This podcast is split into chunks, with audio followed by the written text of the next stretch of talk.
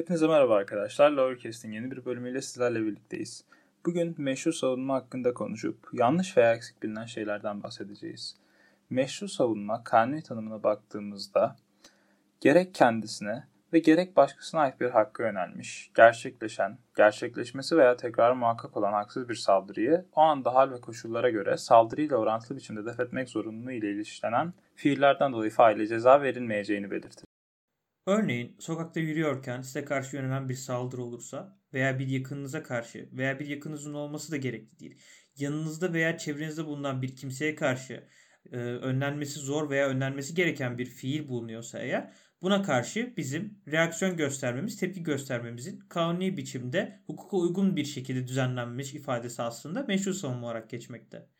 Bu bağlamda inceleyecek olursak eğer örneğin birisinin size karşı herhangi bir silahlı aletle veya doğrudan kendi vücudunu kullanarak saldırması durumunda sizin karşınızdaki kimseye karşı veya bu saldırının yöneldiği kişi kendi savunamayacak durumdaysa veya savunması yetersiz kalıyorsa ona yardım etmek vasıtasıyla uygulamış olduğunuz her türlü şiddet, hareket veya buna karşı uygulanan her türlü tepki aslında bu bağlamda meşru savunma olarak değerlendirilir ve hukuk tarafından da cezalandırılamaz bir hale gelir aslında sizin yaptığınız eylem bir suç oluştururken bu noktada yapmış olduğunuz eylemin konsepti artık bir meşru savunma olduğundan dolayı biz bunu cezalandırmama yoluna gitmeye başlarız.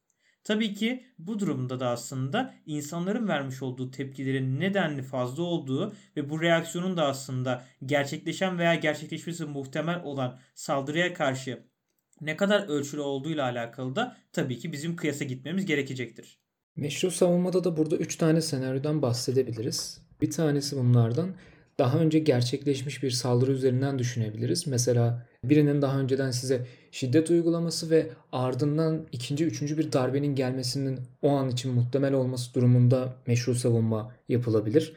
Onun dışında gerçekleşmesi muhtemel herhangi başka bir olay bakımından bakarsak örneğin işte yolda yürüyorsunuz birisi o an size bir bıçak çekmiş hayatınıza kastetme niyetinin olabileceğini öngörebiliyorsunuz. Bu tarz durumlarda da meşru savunmanın kullanabileceğinden bahsedebiliriz. Üçüncü bir durum olarak da tekrarlanabilir durumlarda yani örneğin eşinden sürekli şiddet gören bir e, kadının farklı bir gün tekrardan eşinden şiddet görebileceğini düşünmesi üzerine bu ihtimal dahilinde kendini savunmaya alması da bu kapsamda değerlendirilebilir. Evet, Buran dediği gibi aslında tekrar muhakkak olan bir saldırı da olabilir bu. Peki bu haksız dediğimiz saldırının e, saldırıya karşı göstereceğimiz fiilin ne orantıda ya da ne kadar sert, ne kadar e, karşıt olması gerekir? Kanuna göre orantılı biçimde ve def, edebilecek, def edebilecek kadar olması gerekir. Ama tabii ki olayın olay anındaki e, kişilerin düşünceleri ya da olay anında kişilerin korkusu, olabilecek şeylere dair olan fikirlerinden dolayı bazen def etmenin üstüne geçilebilir. Yani def edebilecek bir fiilden daha ağır fiillerle meşru savunma bulunulabilir. Ama burada da kanunun e, sınırın aşılması olarak tanımladığı bir meşru hal daha vardır. Bu da e, kişinin mazur görülebilecek bir heyecanı, korkusu veya telaşından ileri gelmişse eğer sınırın aşılması yani def, def edebilecek fiilden daha ağır bir fiille meşru savunmada bulunması bundan dolayı da fa, e, faile ceza verilemez. Çünkü kişi o andaki korkusundan ya da telaşından dolayı aslında kendisini savunmak maksadıyla def edebileceğine inandığı yani zihninde saldırının e, boyutunu bilmediği için o saldırının boyutuyla eşleştireceği bir savunmada bulunmuştur. Ve biz de kişilerin kendi bedensel bütünlüğünü ya da e, mülkiyet haklarının çiğnenmesine karşı sağladığı yani mal varlığı bütünlüğüne karşı e, fiillerden dolayı da ceza verilmesinin doğru olmadığını ifade ederiz. Bununla beraber aslında Yusuf'un anlattığı e, bu durumları birazcık daha somutlaştırmaya kalkarsak şöyle bir e, ortaya senaryo çıkabilir. Örneğin gecenin geç saatinde eğer ki uyuyorsanız, tek başınaysanız veya ailenizle beraberseniz bu senaryoyu aile üzerinden çizelim hatta. Ailenizle berabersiniz, yatakta uyuyorsunuz ve geceleyin evden sesler geldiğini duydunuz.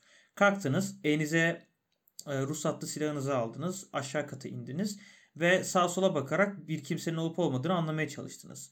Tam bu esnada da karşınızda bir e, silüetin olduğunu gördünüz ve onun elinde ne olup ne olmadığını farkında değilsiniz. Yeni uyanmış bir vaziyettesiniz ve aslında bu durumda sizin orada koyabileceğiniz tepkinin bir noktada aşılabilme ihtimali olduğu. Yani normalde herhangi bir e, günlük hayatın içerisinde herhangi bir saat diliminde gerçekleşebilecek bir tepkiden çok daha fazla bir tepki verebileceğinizi öngörmek gayet de makul olacaktır bu bağlamda.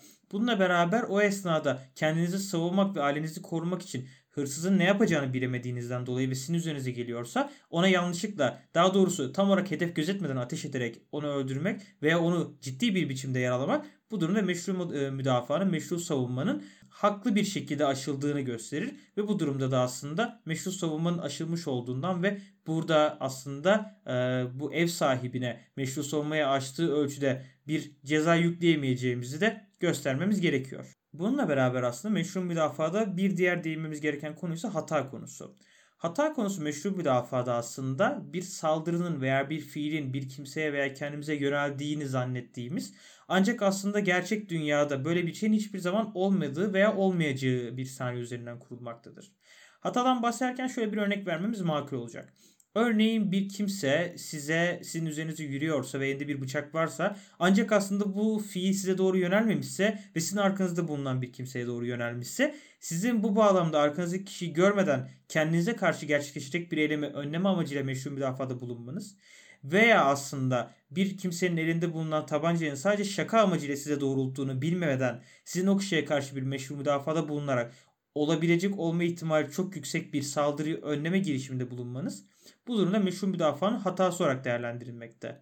Çok sık bir şekilde e, görüleceği üzere yakın zamanda da gazetelere yansımış bir haber var mesela. Bu haberde e, şöyle komik bir olay var.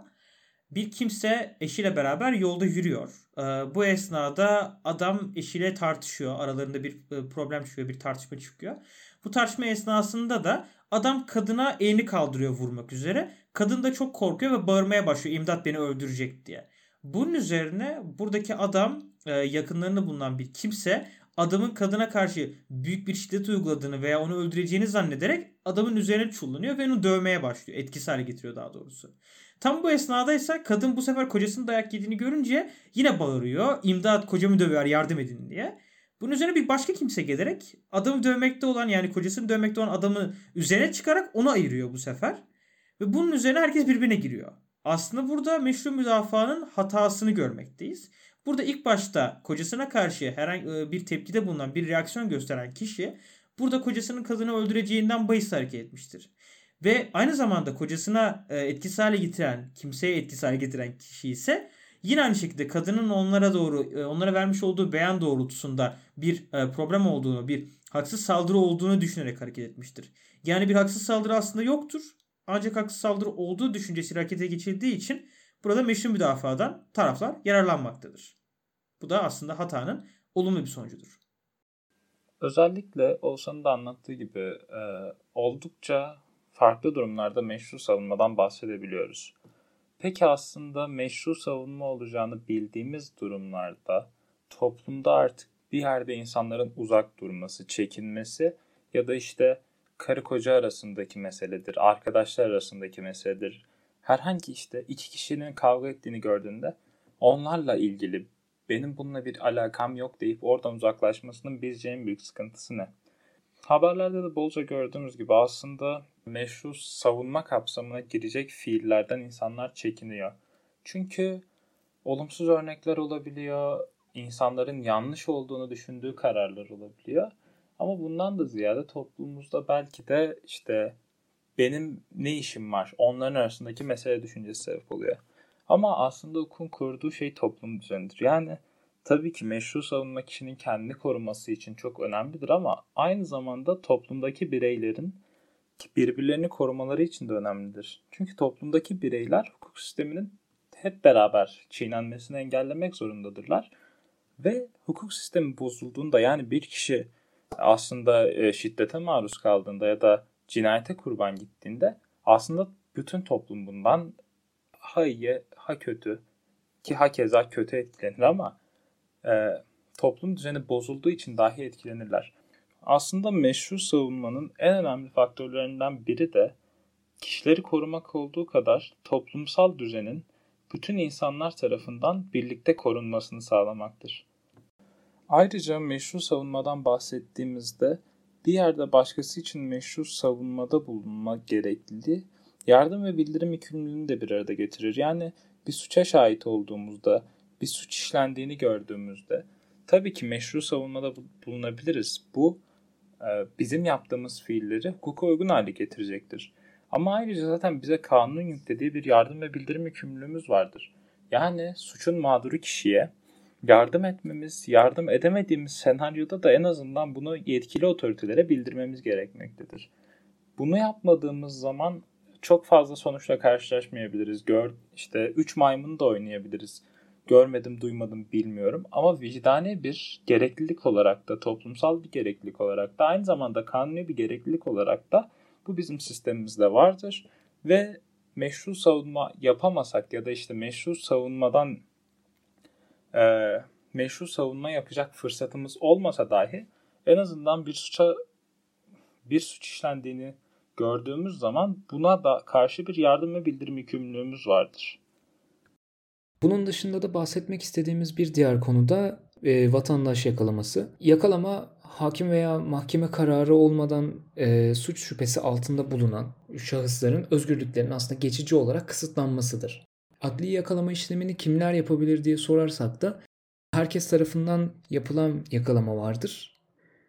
Bu adli yakalama e, suç işlemesinden sonra kişinin yakalanması olarak geçiyor. Burada her vatandaş adli yakalama yapabilir.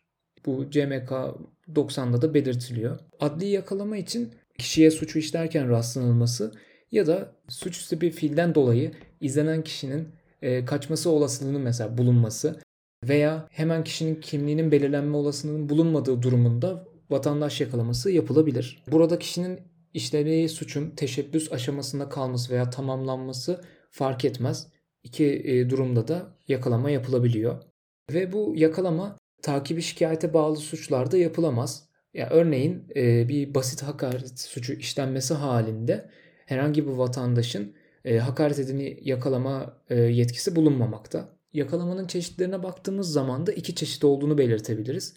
Müzakereli veya müzakeresiz olarak aslında bu baştan beri bahsettiğim kısım hep müzakeresiz yakalama kapsamına giriyor.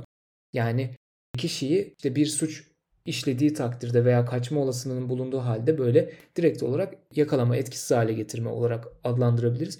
Ama müzakereli de ise aslında kural olarak baktığımızda sanığın veya şüphelinin bir çağrı üzerine gelmediği veya kişiye çağrının yapılamadığı durumlarda gerçekleşen yakalama oluyor. İşte bu yakalanan kişi 24 saat içinde hakim veya mahkeme önüne çıkarılıyor. Eğer 24 saati aşarsak da en yakın adliyedeki sesli ve görüntülü iletişim sistemi ile kişinin ifadesi alınabiliyor. Yani genel olarak meşru savunmanın gerçekleşmesinden sonra aslında yakalamanın gerçekleştiğinden bahsedebiliriz.